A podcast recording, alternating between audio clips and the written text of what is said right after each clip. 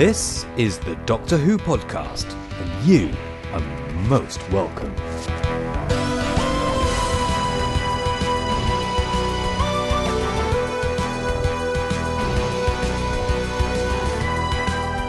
Listeners, I'm sorry, it appears to be just me this time. I suppose you've put up with Trev and you've put up with Tom being on their own recently, and now I'm afraid you have an episode with just me. Exciting, isn't it?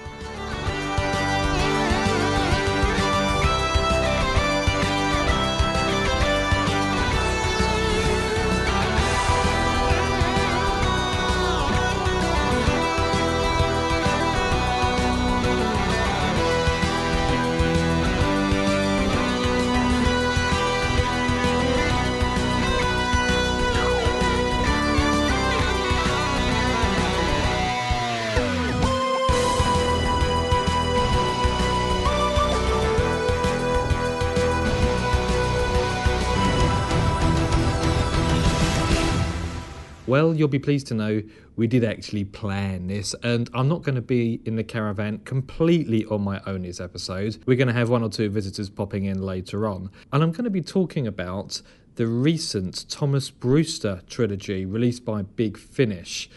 This particular trilogy consists of three plays The Crimes of Thomas Brewster, The Feast of Axos, and Industrial Revolution. Those are the three titles of the plays, and they feature the Sixth Doctor and Evelyn. And it's been quite a while since we've seen Evelyn star in a trilogy of plays. She made a brief return, a very pivotal but brief return, in Death of the Family ooh, last year, I think that was now. But uh, yeah, Evelyn Maggie Stables has been missed from the Big Finish main range, uh, at least by me anyway. And I was looking forward to these these three plays. We've also got an interview with one of the stars of these plays. That's Bernard Holley from The Feast of Axos. And for those of you who don't recognise his name instantly, Bernard actually starred with both Patrick Troughton and Jon Pertwee during their televised runs of Doctor Who. And it's always fascinating to sit down and just talk about how Doctor Who was made in the 60s and 70s. And Bernard didn't disappoint. So you've got that to look forward to soon. But before we get stuck into that interview, I'm going to talk you through the first play called The Crimes of Thomas Brewster. Doctor Who The Crimes of Thomas Brewster. Latest news on Japanese toy robot terror. Read all about it. Yes, we've just spotted them now. Yeah, heading west in a high-speed patrol boat. Doctor, what is it? Some sort of giant robot mosquito by the look of it. Evelyn, watch out! Oh, that was close. Seems to have singled oh. us out for attention. Careful, get down! They're swerving all over the place. Either the driver's intoxicated or... Uh, hang about. There's something going after them. We can't even make a quiet visit to the Tower of London without being zapped at by an alien robot bug. The patrol boat's just been completely destroyed. Oh my life, Doctor! Brewster, I might have known once a cut purse, always a cut purse. Which is why you stole the high speed patrol boat. Borrowed. You didn't exactly leave it in the condition that you found it. Not my fault. I don't recall telling you my name. In fact, I don't recall you telling me your name. You don't know who I am. No, I'm sorry, you have me at a disadvantage. Detective Inspector Patricia Menzies? There's half a dozen of them attacking the top of the building, firing these laser beam things. We can barely see. There's, there's so many of them, and the noise is just. We're hit! Then the Doctor's plan has failed. These things have won. Everyone on this planet, they're all gonna die. Subscribers get more at bigfinish.com. The Crimes of Thomas Brewster. Now, the character of Thomas Brewster was created especially for Big Finish, and he first appeared in The Haunting of Thomas Brewster, and that was released a couple of years or so ago now, and he's been in seven other Big Finish main range plays since. But to my mind, there hasn't actually been a better play than his first one. Somewhere along the line, a decision was taken to bring back the character time and time again, and I'm not entirely certain why. He's not an incredibly interesting character. The reason he was brought back, I believe, was because The Haunting of Thomas Brewster was an amazing story. It was very well received amongst fandom, and I think people seem to think that it was his character that fans latched onto, and I'm not entirely convinced that's the case. This particular story, though, sees the beginning of the end for Thomas Brewster, at least in terms of the Big Finish lineage, anyway. It's written by Jonathan Morris, who has written loads of Big Finish plays in the past, some really, really good ones. And if you like, I think is very, very close to Steven Moffat in terms of the way that he tells his stories. And therefore, it's no real surprise that he's been brought in to write the third story to feature another returning character, D.I. Menzies, played by Anna Hope, who has starred in two previous Big Finish plays.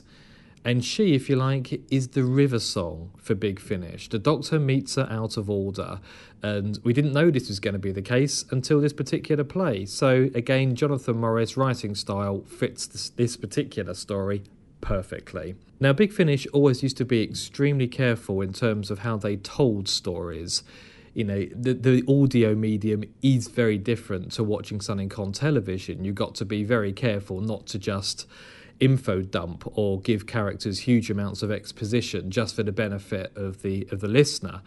And in fact, I would say at the beginning of the range, they went out of their way to tell stories that could only be told using the audio medium. Now, The Crimes of Thomas Brewster kind of suffers a little bit because Big Finish do fall into the trap of explaining things and you have two characters in a scene. One of them explains to the other one what they can see, and that's a little bit clumsy for Big Finish and very unusual, I have to say. But does it spoil this particular story? Fortunately, no, it doesn't. It's just something that, for me, as a long-time listener to Big Finish, I was a little surprised to hear someone describing, in the opening scene really, what was going on in a very James Bond esque style opening. There's also a little bit of mm, action purely for having action's sake. Now, let me give you an example. The Doctor and Evelyn are in a speedboat along the Thames, and a bomb gets dropped in the boat. Now, rather than drop the bomb in the river and drive away from it, the Doctor and Evelyn decide to leave the bomb in the boat and jump overboard and swim to the shore. Now, bearing in mind Evelyn's character is meant to be mid 60s, uh, it didn't really ring true and was completely unnecessary. So, yes, it was an interesting and entertaining opening, but a little bit confusing in terms of the decisions the characters took.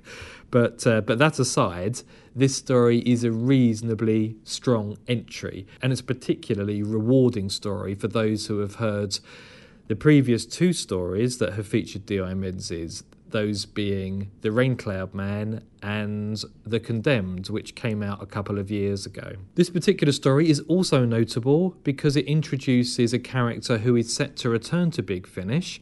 There's a character called Flip Jackson. Now, Flip apparently is short for Philippa. I'm not quite sure what it is with Big Finish in terms of having to have an abbreviated companion's name, uh, but yes, the character I have to say is not particularly memorable from this play, and you have to assume that Lisa Greenwood, the actress, created a very good impression on Big Finish in order for them to invite her back because I doubt if it was on the strength of her performance in this story. The story itself is a bit of a heist. Someone is posing as the doctor and running a criminal racket. Of course, that turns out to be Thomas Brewster, and it's the first time that the Sixth Doctor has actually met Thomas Brewster. And it's an interesting ride in more ways than one. Um, one particular memorable scene is a tube train going through some kind of trans-temporal portal and ending up on a foreign alien planet, which is an interesting concept and it does actually work quite well. Uh, the soundscape is extremely well managed in this story. So, yeah, very good. One last comment about the casting. David Troughton appears as the character Raymond Gallagher, and unfortunately for me, David Troughton, who's made several appearances in Big Finish plays, is instantly recognisable. Not just because he has such a distinct voice, but because he sounds so much like his father, Patrick Troughton, and why Big Finish don't try and use his audio talents to have full cast second Doctor stories uh, is, is completely beyond me because he's basically done that for the BBC. So that would be a fantastic opportunity. I love his acting. He's an extremely strong actor. His performance is very good, but he is so distinct in terms of his voice. It's a little bit of a shame for me.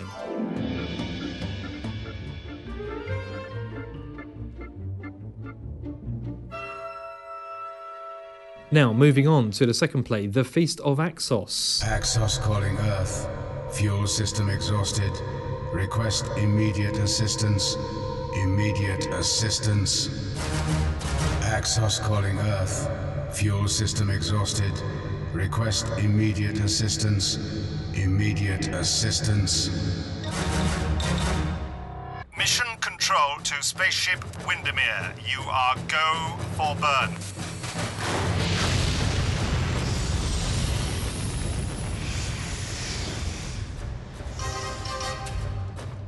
I can't believe it. We're in space. We're actually in space. And there she is. It's huge. And so. Alien?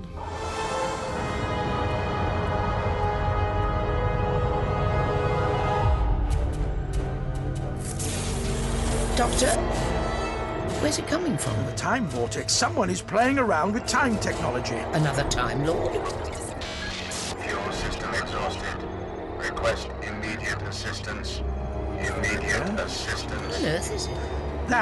Is a parasitic organism uh, drifting from planet to planet to suck their energy dry, called Axos. Okay, we're on our own, kids. Axos calling Earth. Fuel system exhausted.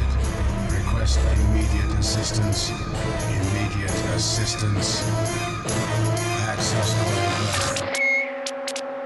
This play was written by Mike Maddox, who, out of the three authors of these trilogies, has written the fewest big finishes. Legend of the Cybermen being one, and he co wrote Circular Time with Paul Cornell to really, really good fan reaction. Now, of course, this play features Axos from the Third Doctor's era, and this particular story for me has a massive Third Doctor atmosphere. It feels like a Jon Pertwee story. For people like me who have got quite strong memories of watching the Third Doctor on television, it's quite a nostalgic ride as well for a number of reasons. One, just because the sprawling nature of the story it's told over all of the action takes place pretty much in space and on Axos, believe it or not. Those of you who remember what happened to Axos in the claws of Axos would appreciate that particular part of the story more than others. And it is quite continuity heavy. For me, it was the best story of the three. It's got some wonderful emotive moments with Evelyn, and I think it's the end of episode two almost had me in tears because it was so brilliantly played between Maggie Stables and Colin Baker. One of the things Russell T Davies is noted for is is contrast in scenes. So in other words, you can have one scene that will have you laughing followed by a scene that will have you in tears. And this story very much mirrors that absolutely with Evelyn every step of the way when she starts spacewalking. It's so funny. And by the end of that particular episode, you're crying. I won't give that particular cliffhanger away, but I will say it's one of the most memorable cliffhangers that Big Finish have ever done. The other major thing to note here is the return of Mr. Bernard Holley, who played, I think he was credited as Axon Man back in 1971 in The Claws of Axos. This story features the return of Bernard into his original role of Axos. He plays the voice of Axos. And this is what he had to say about his time working with Patrick Troughton, Jon Pertwee, Colin Baker, and even Sylvester McCoy. I now have the great pleasure of being joined by Mr. Bernard Holley, who has got a little bit of pedigree where it comes to Doctor Who. First of all, Bernard, welcome to the Doctor Who podcast. Thank you very much. You first found fame, if you like, or you first became associated uh, with Doctor Who by winning the role of Peter Haydon in Tomb of the Cybermen in 1967. That's right. That's a long time ago. As I've often said to uh, to other people who've asked me about it, is that it was a relatively small part. It was one of my first television job. Well, I think it was the second television job I'd ever done, and it was at the time it was just a job that I went in. I was delighted. I was, you know, it was a bit of money, and it was working on television, which was fantastic. But not in a million years did I ever think that it was going to, the Doctor Who was going to turn into the kind of international phenomenon that it is now. Uh, it, it was just extraordinary. So that the memories are, are fairly thin. I remember the gravel pits where we filmed the the exterior sequences, and I remember working with that lovely cast, and they were lovely. You know, they were. Pat Troughton's just a lovely bloke, and so Frazer I still see occasionally. I go occasionally to conventions, and uh, Debbie I met at a convention just recently. Seeing her again, you know, after God knows how long, was extraordinary. What was it like working with Patrick Troughton? He was an old pro. I, I, I, think everybody knows what I mean by that. That he, he, he, he'd be there, do the job, and he'd, he'd, always know the lines, and he'd have a laugh, and then get on with it, you know, and just get on with it. And a nice guy, you could sit and chat to him afterwards. Um, and also, was a there was an interesting historical note about the Tomb of the Cybermen was that it was um, it was at the time of the Yom Kippur War, 1967. I hope I got the description right in Israel, and uh, there was a couple of the cast were Jewish, and there were uh, so there was a around the atmosphere of the set there was a, a, a, bit of concern about what for them of what was happening away in the Middle East. Mm. So it, has a kind of historical connection for me as well, remembering no, both sure. those things. So interesting dynamic on set, perhaps. Uh, yeah, yeah. I mean, it, it, was never overwhelming, but it's uh, it was always something that, that the two actors in particular were were, mm. were concerned about on the time I was with them. Did you get to spend much time just talking to, to Patrick or, uh, or, or Frazer? Not Patrick so much because he's the Doctor is always the busiest, isn't he? Although uh, in the scenes that, that I had with Frazer and with with Patrick, they were all you know all of us were busy. Um, but I did with Frazer, and, and, we've carried on that kind of relationship ever since. I, mm. I didn't see Pat Troughton at all after after I finished. Before he, I can't remember the year he died. 87 was it? Yeah. So I didn't see him. Well, that was 20, 20 years. Yeah, 20 years after uh, we mm. worked together. And I, I, didn't see him again. But Frazer always seemed to crop up because we used to have these glorious television days where you'd work at the what we called the Acton Hilton. I don't know if you've heard about the Acton Hilton. It's a big rehearsal block in Acton when when we used to get rehearsals for programs, which we don't get nowadays. No. Um, and um, so I met all the actors there, but Pat Trapp wasn't one I, for some reason, didn't run into after. But at the time, he was very nice to talk to very charming. And sometimes I say that when looking at it now, looking at there's this young bloke, because I was young, and it's almost, because I didn't know much about television, it's almost like I was an outsi- outsider looking in on it, looking in on myself, you know, especially in the scenes in the gravel pits where I had, I had very little to say. When I got round to the scenes, I thought I felt a bit, a bit more that I was part of the scene. So, what's it like when you look back at that episode now? Because I know that you've recently undertaken a commentary for episode yeah, one yeah. Um, for a re release of, right, yeah. of two. What was it like sitting down and watching your performance then? Well, I've seen it over the years, of course, because when it suddenly resurfaced, I can't remember what year it resurfaced. Was it 19? That was 1992, I believe. 1992. Well, when that first surfaced, I didn't see it immediately, and I gather there was some kind of release party at BAFTA, which I didn't get invited to. And when I eventually did see it, see it I thought it was extraordinary. Um, uh, what did I think of it? That's a very difficult question to answer. I mean, it's it's just a, in a way, it's a different person there's a lot younger you there, mm. so every little thing, every nuance that you say of, of, a word you think is wrong, it makes you shudder a bit. You know, but you, we're so self-critical, and you know what it's like when you're, you know what it's like when you interview somebody. You listen to it afterwards, and you think, "Do I really sound like that?" well, you yes. treble that, or, or, you quadruple that when you're watching television of, of you, or film or anything of yourself, mm. because it doesn't seem to you to be like the person that you are. You know, you sound different, you look different well, I think you probably get a completely different perspective when you watch that story to anybody else at all watching it. And um, I mean, you must you must take some comfort in the fact that the story is so well regarded by fans. And um, am I right in saying that you didn't survive very long? I was killed at the end of episode one, and. Uh, I died an honourable death with steam rising out of my body, uh, and then I was on the credits of the second episode. My little, my little boy then, he was probably about three he was in the room when that, I always remember this, he was in the room when that credit was running up at the beginning with over my body. And, uh, and he said, Oh, there's my daddy. and then he used to go around saying for years he, that he had two daddies, one at home and one on television. He used to say. How proud are your children that you are? They've got a father in Doctor Who who's been in Doctor Who several times. Well, I- you know, my son. I've only got one son, and uh, he's grown up over the years. And I, I- think it, I said to him once, "What's it like having a father who appears regularly on television?" He said, "It's just like any other father." I said, so. I think that I don't. I don't think that uh, children of um, of, of actors they don't know any different. No. So, so uh, obviously, friends used to come round occasionally. His friends used to come round occasionally and want want things from me, like a script. When, especially when I was in things like The Gentle Touch, and Hmm, uh, because they would all adored the, that generation all adored uh, Jill Gascoigne, who played played the lead in it. So they used to they used to like taking that stuff away. But generally, you know, they'd met me many times, and I used to lark around with them and lark around with my son. I was just another dad, Sure. playing football, whatever. See, as, I think that's fascinating. I really do, because my dad worked for British Telecom. That wasn't very exciting. I'd much rather have had someone dress up as, a, well, let's say a gold-plated monster, which Ah. uh, which leads me on, well, to four years later in your Yeah, career, uh, The Claws of Axos, where you played, I think the technical character name is Axon Man. It is, yeah. And uh, I'd like to start really asking you about that story by asking you what everybody wants to know and just how long were you finding bits of gold paint Oh. uh, about your person uh, after you finished recording? Well, that? well, actually, quite a long time. It was, it was um, a, it was a four-week period. Again, everything was done differently to the way it is nowadays. So, it, so I was there for four weeks, and every there were there was one day in the studio a week, and the rest was rehearsal time or filming.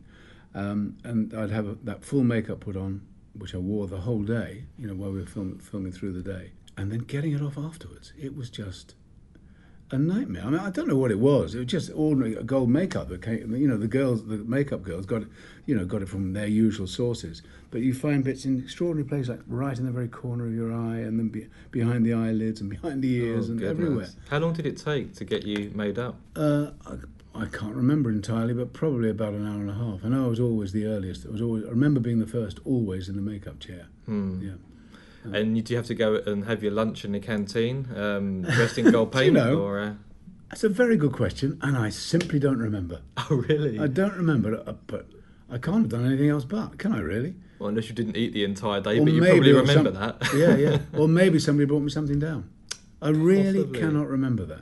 Again, we're talking about a program that you know. By then, I'd received. I, I'd I'd done some. I'd done a considerable amount of telly and Z cars, and um, coming back into working on Doctor Who again, it was a job. I never for a minute thought I'd be sitting here talking Hmm. about it forty years later. No, indeed. On that shoot, of course, you had the pleasure of working with, well, sadly, three actors who are no longer with us, and um, you know, Jon Pertwee, Nick Courtney, and Roger Delgado. How's your um, memories, or what's your memories of working, let's say, with um, with Jon Pertwee first? Um, he was lovely with me, and we, in fact, we had a we, we developed a bit of a friendship. And I went, my wife and I uh, had dinner with him occasionally, and he came to us. And so for a little while, for around a, you know, a couple of years after it ended, we used to meet. Hmm. Not every, uh, not every week, but uh, uh, like a nice friend, you know. Sure, sure. Um, but uh, and on the set, he was generally speaking impeccably well behaved, but uh, he could have the occasional little temper tantrum. yes, indeed. Well, it's quite funny, really, because when you talk to actors who have starred in Doctor Who through, throughout all of the eras, obviously you have to ask the question: Yeah. What's What it like, like, working with a yeah. lead actor? And depending on which actor it is, uh, then you get a completely different picture of of, um, of of the actor who's playing the Doctor. I mean, William Hartnell with. Fandom believes him to be very, very grumpy, Mm. but you listen to the people who work with him and you don't hear that. There's very few people who will actually say that. So, again, Jon Pertwee, you hear a variety of stories. You and, do, uh, yeah.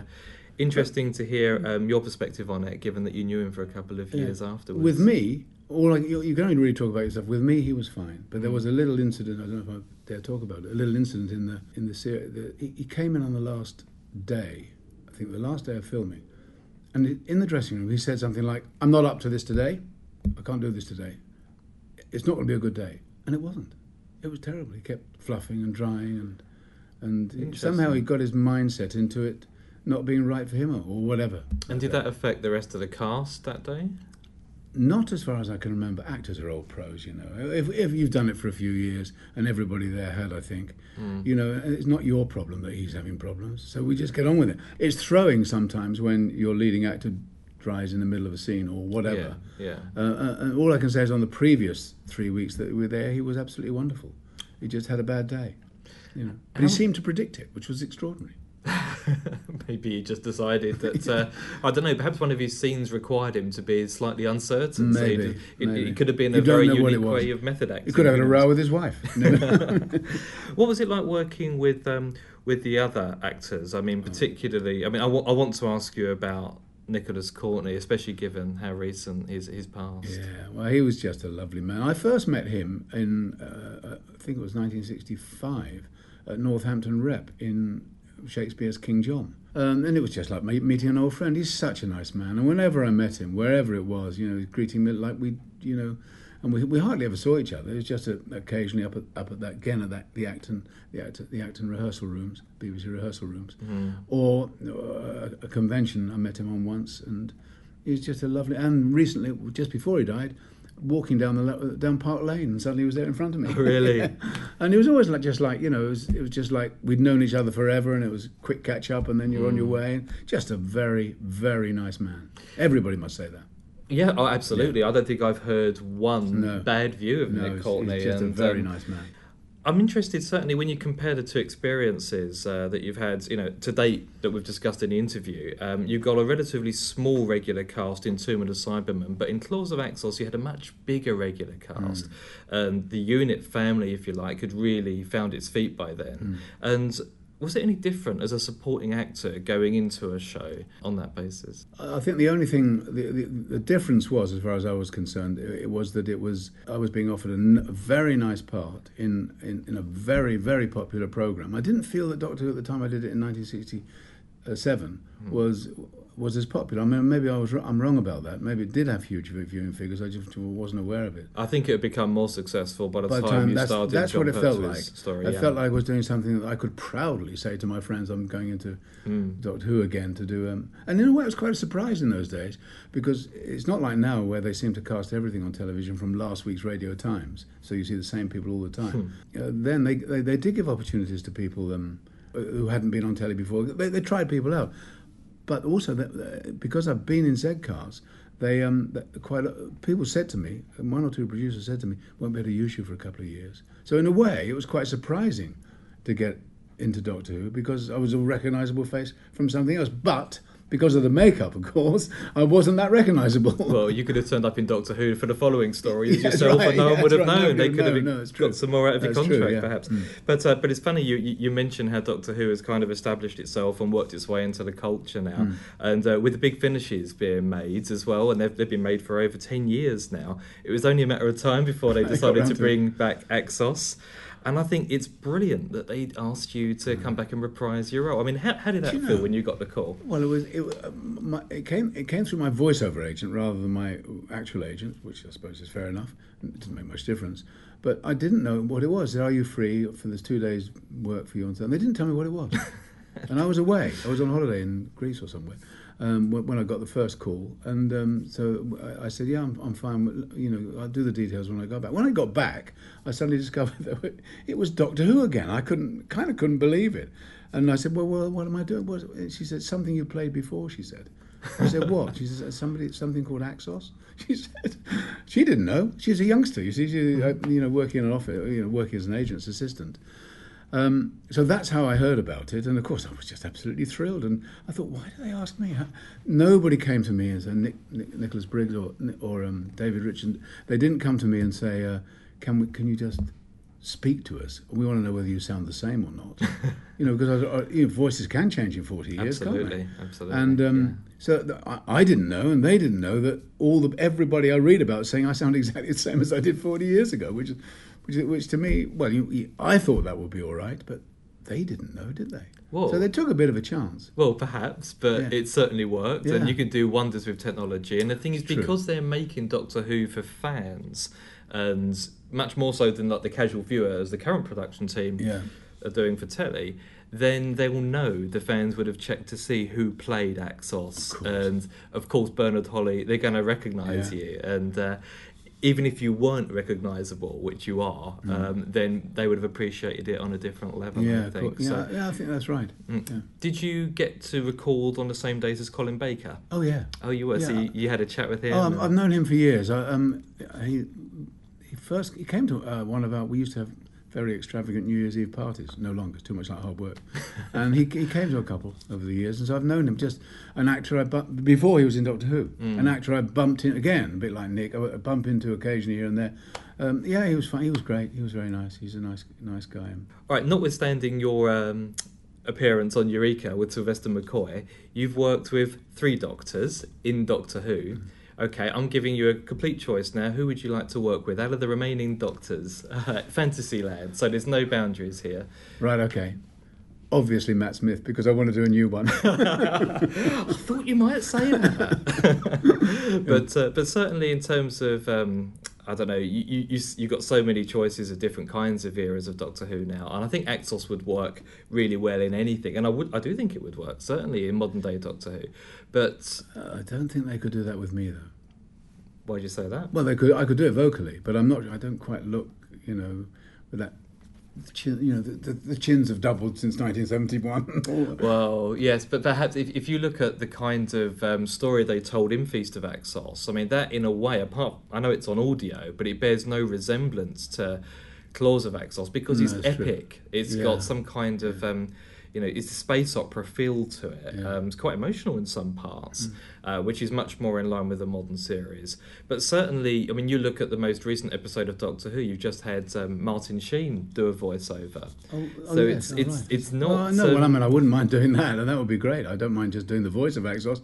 I like, I like one of the the the, the um, one of the people that wrote stuff on the internet said that perhaps it, the, the next should be called the Dessert of Axos after the Feast of Axos. The Dessert of Axos. I thought it was quite clever. No, not bad. yes, so you can just try and work out a four course menu, perhaps. you you, know, that gives you at least yeah. four uh, a starter. appearances. well, it's it's it's been fascinating speaking to you just very, very briefly about your time in Doctor Who. But the last question I'd like to ask you is is what's next for you? What are you planning to do now? The really most immediate thing is on the 8th of June, I'm off on holiday to Greece. Ah, wonderful. Sounds good. Well, have a wonderful time. We will. I Thank will. you very much for your time. Bernard. Absolutely my pleasure. Well, I hope you enjoyed that interview with Bernard. Uh, for me, as I said earlier, it's fantastic speaking to people who've got reasonably clear and vivid memories of working with Jon Pertwee, Roger Delgado, Nicholas Courtney.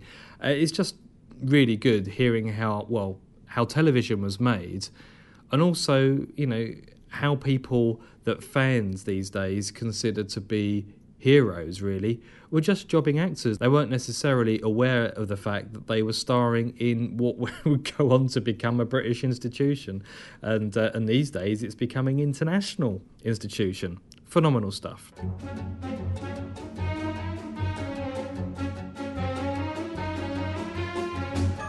Moving on to the final story in this trilogy, that's called Industrial Evolution, and it was written by one of my favourite writers uh, that Big Finish use, a chap called Eddie Robson, and he's written again far too many Big Finish stories to to list. But one that really does stand out in my mind was Human Resources, and that was the climax to the very first Eighth Doctor and Lucie series. That particular story remains one of my favourite ever told.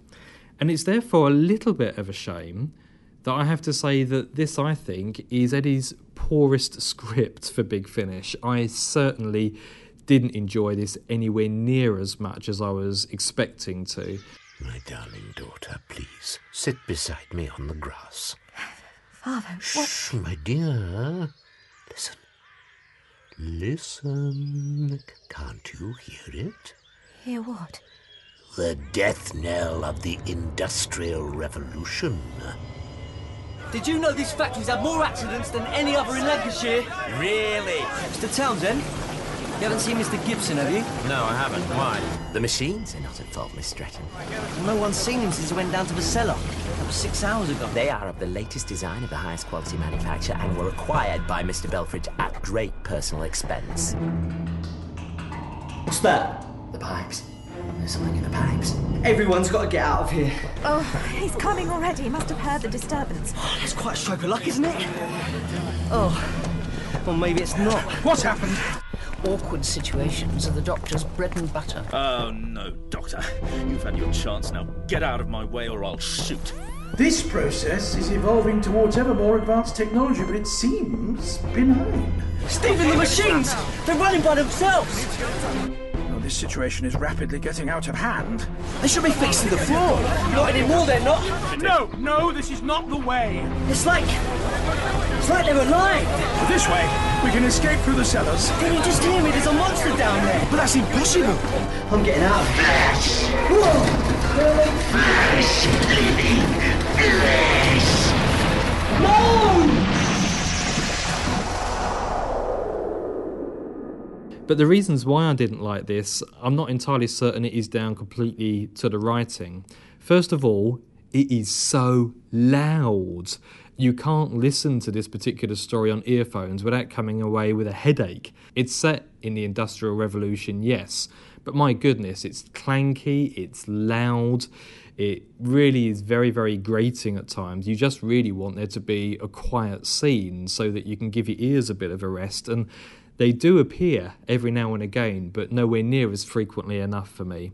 The other reason as to why I don't think I like this story very much is because of the central concept, which really isn't very original. It's essentially all about machines becoming sentient. And for me, that's been done to death. It's it's not an original concept. It feels a little bit like Skynet from Terminator, but just set in the Industrial Revolution times. Possibly Universal Soldier in certain ways, and actually, Big Finish has tackled this subject matter before itself, certainly in Excelis Decays, and I just don't really feel there's a great amount left to explore.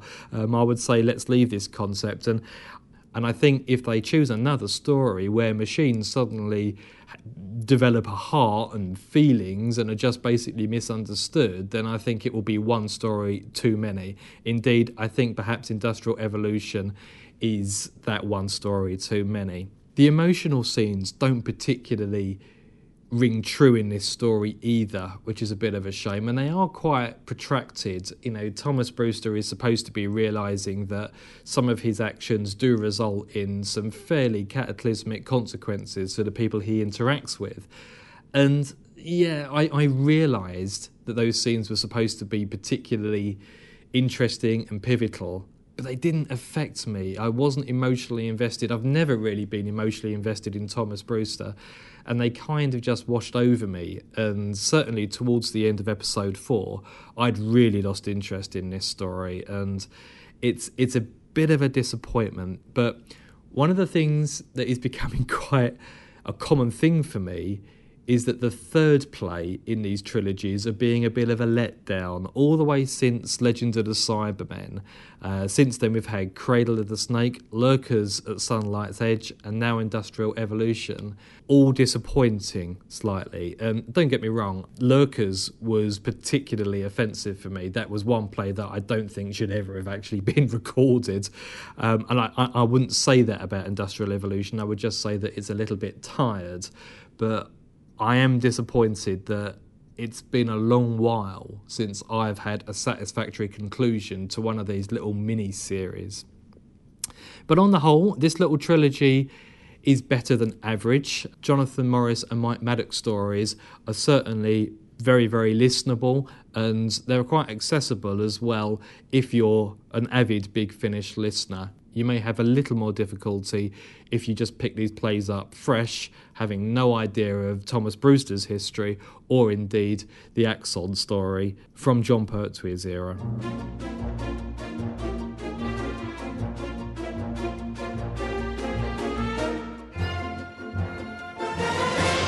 I mentioned at the outset that I wasn't going to be the only voice in the caravan this time. You've already had Bernard Holley join me. Now I'm going to make an exit and I'm going to make way for Luke from the Minute Doctor Who podcast, who represented the Doctor Who podcast at the recent convention Big Finish Day. And he was able to talk to Jonathan Morris, who was the author of the first story in this review, that was The Crimes of Thomas Brewster, about Big Finish in general, his writing experience, what plans he's got for the future, and basically what it's like to be a writer of Doctor Who stories. And for me, I found this particular interview very, very interesting. Luke also recorded a whole load of other interviews that you're going to be hearing at various points on future Doctor Who podcasts, but we're going to play this one first. So over to you, Luke. Who's joined by Jonathan. Um, so yes, so Johnny Morris, um, you are a writer for Big Finish, amongst other things, obviously here at Big Finish Day. How did you get into writing for Big Finish? Uh, it's a long time ago, and because it's a long time ago, I'm, I can't quite remember, but I can remember what I, what I, I said the last time I was asked that question, which is um, I, I've written a, a proposal for a Doctor Who book, which became Festival of Death. And that was read by a, person who works at the BBC called Jac Rayner, who um, said nice things about it to Gary Russell, who I think I sort of knew to say hello to at the time, or maybe not. Um, and he, and I'd also written bits of radio, and so he very um, adventurously and decided to uh, commission me to write a Who story when I didn't have much of a track record. He was sort of going out on a limb, just using at the time an untried author, which I think was um, very courageous of him. What was your first script then? Was that was that Blood Tide? Blood Tide was Yeah. the first one, yes, way back in 1999 or 2000. it was, yeah. Uh, so what was it like to, to be the guy that brought the Silurians back? I, well, I wasn't a particular fan of the Silurians. It wasn't like a burning ambition of mine um, because it was part of the brief. The story was to bring back the Sea Devils and the Silurians, and I managed to persuade Gary that the Silurians on their own would be, would be fine, would be enough. Yeah. Because the Sea Devils talk very slowly. Yeah. And so it was interesting because um, my sort of addition to the story was to bring the whole evolution and Charles Darwin aspect to it. But with the Silurians, the whole their story is that they were here on Earth before humanity and they want it back. Yeah. And so I think inevitably you're going to end up telling a story along those lines again. Yes. Yeah. And I can, I can see why people criticise the story for telling that story again, but if, you're t- if you've got the Silurians, that's the story, That's the story, yeah. you should tell. Yeah. Yeah. And so from there, how many big finishes have you now done? Uh, I haven't lost track. I think it's probably about more than 10. Someone's listening to this has probably worked it out and gone, 10? Yeah, I, th- I think it's about, it might be 20, but I think it's about 10. Um, and what, what keeps them coming back to commission you? What keeps you coming back to write, write the stories? Um, I, I imagine that the only reason they don't go back and commission anyone is because they think they, they like their work and I try my best to end it in on time and for the right, in a sort of suitable format, the right length, um, the right number of characters, the right stage directions, and um, I'm quite cheap, that helps. and the other thing is sometimes other things fall through and they need things done very quickly. And I've shown in the past that when it comes, when push comes to shove, I can deliver something very, very quickly. Yeah. And so sometimes that's been the reason why my name has appeared more often than some people might want. So. And you've had a chance to write, write for a variety of different doctors and companion teams in your Yes, I, time. I'm trying to work through them all. I'm trying to. I've with Big Finish, I've done written for the fifth, sixth, seventh, eighth Doctors. Um, and done Companion Chronicles for the second, third, and fourth. I'm missing the first. It's a source of some frustration to me. um, and in the comic strips, I've done the tenth and eleventh, and books and eleventh. So there's a slight gap with Christopher Eccleston where I haven't really done anything with him. Okay. So it would be nice to fill those gaps. Though it's also, I'd love to do another Sylvester, for instance. Yeah. I'd love to do more Peter Davison stuff. So you just mentioned the comic strip there. Um, you've been um, doing that for Doctor Who magazine for quite a while now as well. How did how did you get onto that? Was that it related to Big Finish that you took on that writing? Uh, it's before. Well, I did a couple of big finishes back in the day. Yeah. Uh, and then I went away for a long time um, because I was doing sitcoms and trying to get a film off the ground and writing Dead Ringers and stuff. Yeah. And then I sort of came back because um, came back to Big Finish with the beautiful people. They were just, I think they were desperate for someone really. Going, who can write a Tom Baker story really quickly? Um, but the comic strips were sort of in the meantime. I did a story for the Doctor Who annual, the storybook, which was commissioned by Clayton, and which started out as a text story, and then it was like he was going, that's such a, such a visual story that should be a comic strip instead. So that's why I did the first comic strip. And then after that, for a couple of years, it was if I had an idea, I'd send it in. Um, or if um, they were going, we wanted sort of two-parter from Johnny, but they were using lots of different writers. And then when this show had a gap year with David Tennant's gap year, um, they used one author for about two years. And that went very well, so they thought, we'll try and do the same thing again, have another author for about, for about the length of a graphic novel. Yeah.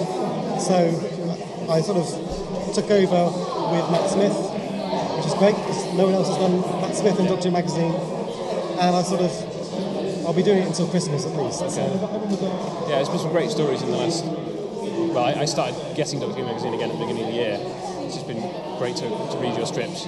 Um, I particularly like the, the C.S. Lewis one. Um, that, that was you, wasn't it? That did- was that yeah. was yes, that was me. That was um, the the professor, the queen, and the and the bookshop or something, Yeah. isn't it? I, I found it slightly ironic, um, given that um, the original kind of BBC study, which uh, was done in 61, 62, um, that was kind of leading up to Doctor Who, was very critical of C.S. Lewis's material.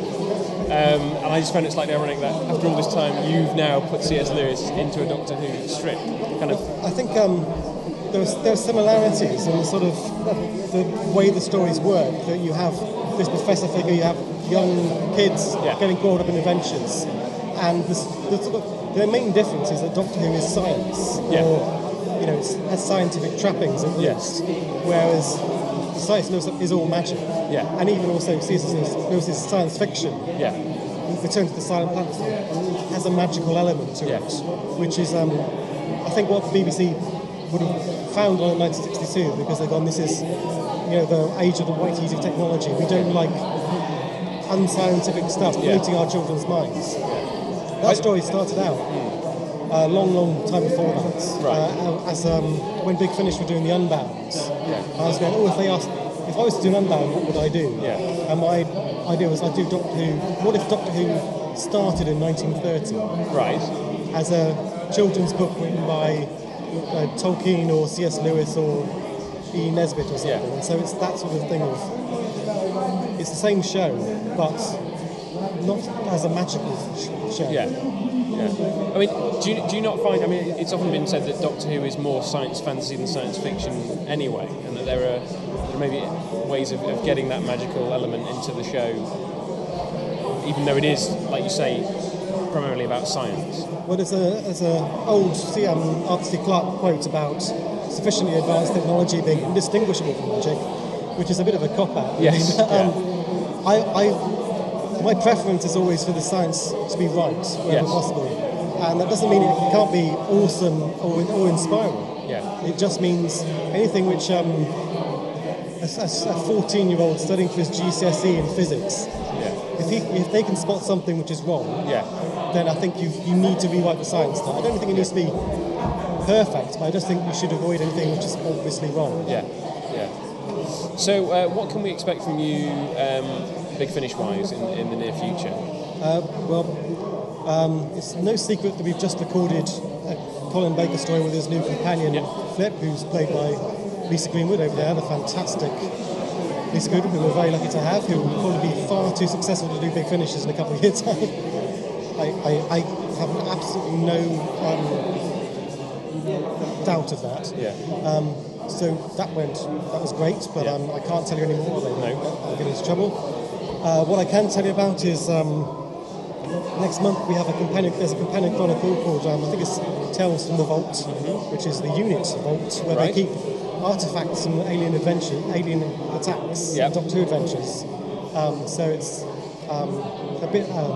It'll be like an old joke coat left over from a Jon Pertwee story, Right, okay. or a space crystal left over from the second Doctor story, and that has um, Daphne Ashbrook and Yee Jee Tso from Right, the okay. TV movie playing different parts. Okay.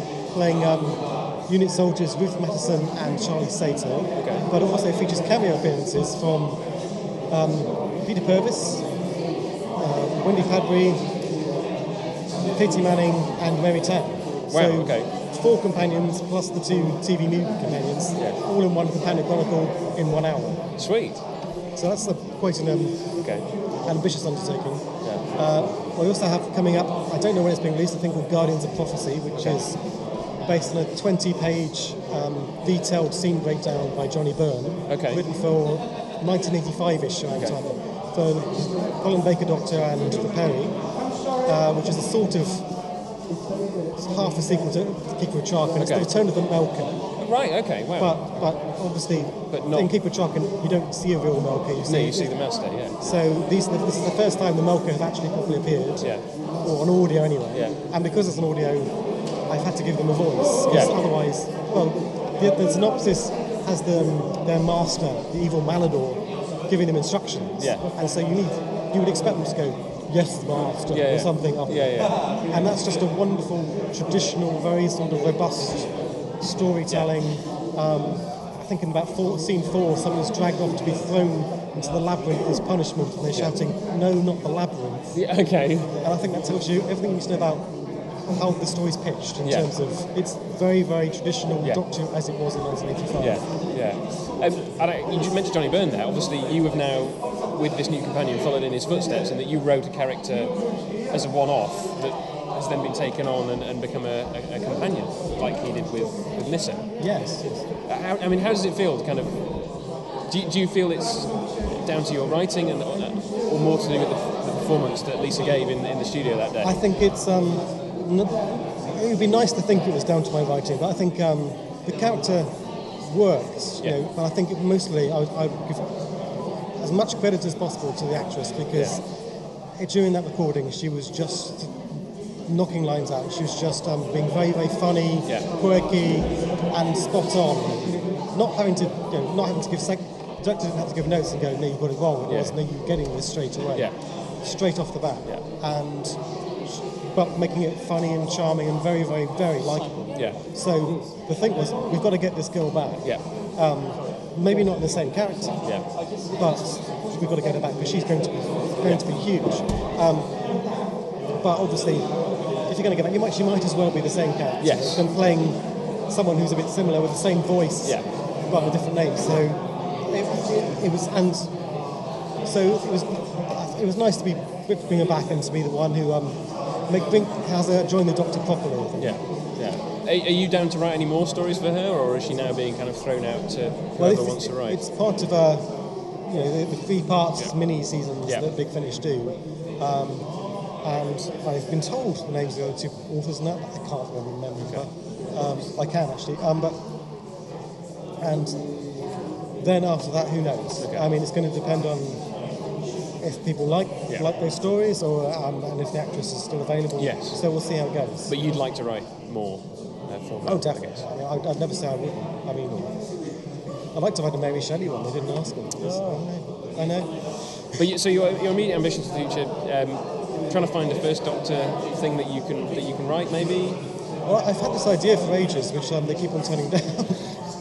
Because I think, and in Keys and Yeah. you know, the Doctor, Ian, Barbara, and Susan, are, are the key- travelling mariners, and going, and you could actually slot in another episode that they land in a desert, what we call the, the deserts of doom or something. Yeah. Because you hear the stuff in the story about the, gla- the glass cities of Yeah. Marinus, and they go, I want to see that. I want Yeah. to have a bit more of Marinus. Um, and they'd, they'd find a key which they think is there, but it'd be a fake key or Yeah. something. And they bump into the Voord, and you Yeah. learn more about the. So I'd like to do um, that. But I think that's one of those stories which is really good in my head. Yeah. but they go, do we really want to pay Terry Nation's um, estate money Yeah. to use the Voord? Yes. That's, always the issue with with stuff that he created. So. So I think people would think that was a joke. I mean it in deadly seriousness. But I, I just love to do a, a William Hartnell story anyway. Because um, I've, I've done a tiny bit for Peter Purves in this Companion Chronicle, but we'd love lovely to do something with William Russell, who's your godfather. Yeah. Um, or um, Carole Ann Ford, or you know. Oh, Yeah. fantastic. Great. Well, I'm sitting in Toby Longworth's chair, uh, and he's just come back. Um, but it's Judge Dredd, yeah, he will- he will, yeah. will shoot you punk. It's been great. It's been great to talk to you, Johnny. Um, it's been uh, yeah, it's been a pleasure. Thanks very much. Cheers, thank you.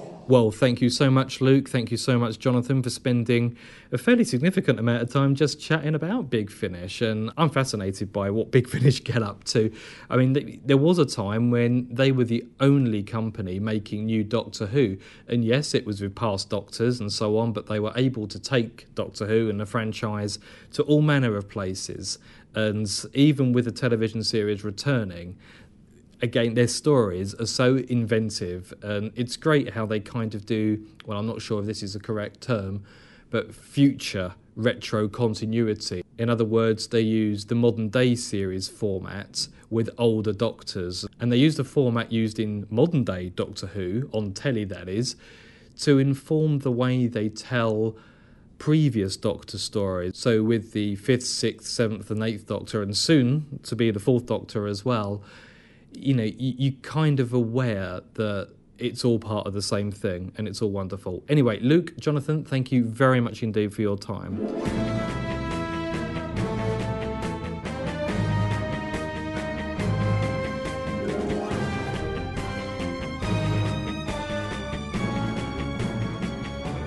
Now, next time, Trev and I will be back. We'll be talking a little bit about season six. Trev and I spoke last week for the first time in quite a while, and as a result, we ended up talking for ages, so we had to cut quite a bit of our discussion about season six. We were able to take a bit more of a relaxed view of the first seven episodes of season six, and uh, hopefully that will be of interest to you. We'll also be talking about some other bits and pieces.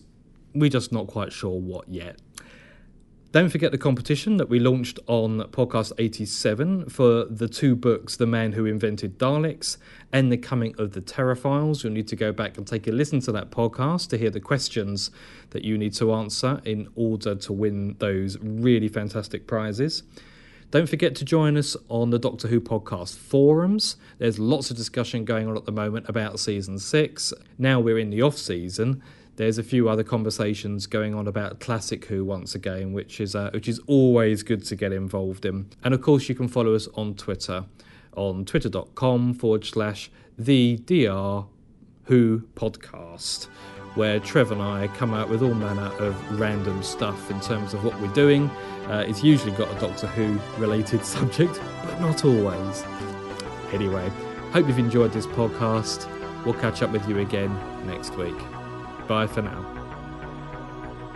That was the Doctor Who podcast, which you can find at thedoctorwhopodcast.com. If you have any feedback, please send it in to feedback at thedoctorwhopodcast.com. You can also find us on Twitter, Facebook, and via the Doctor Who podcast forums. Thank you for listening. Take care.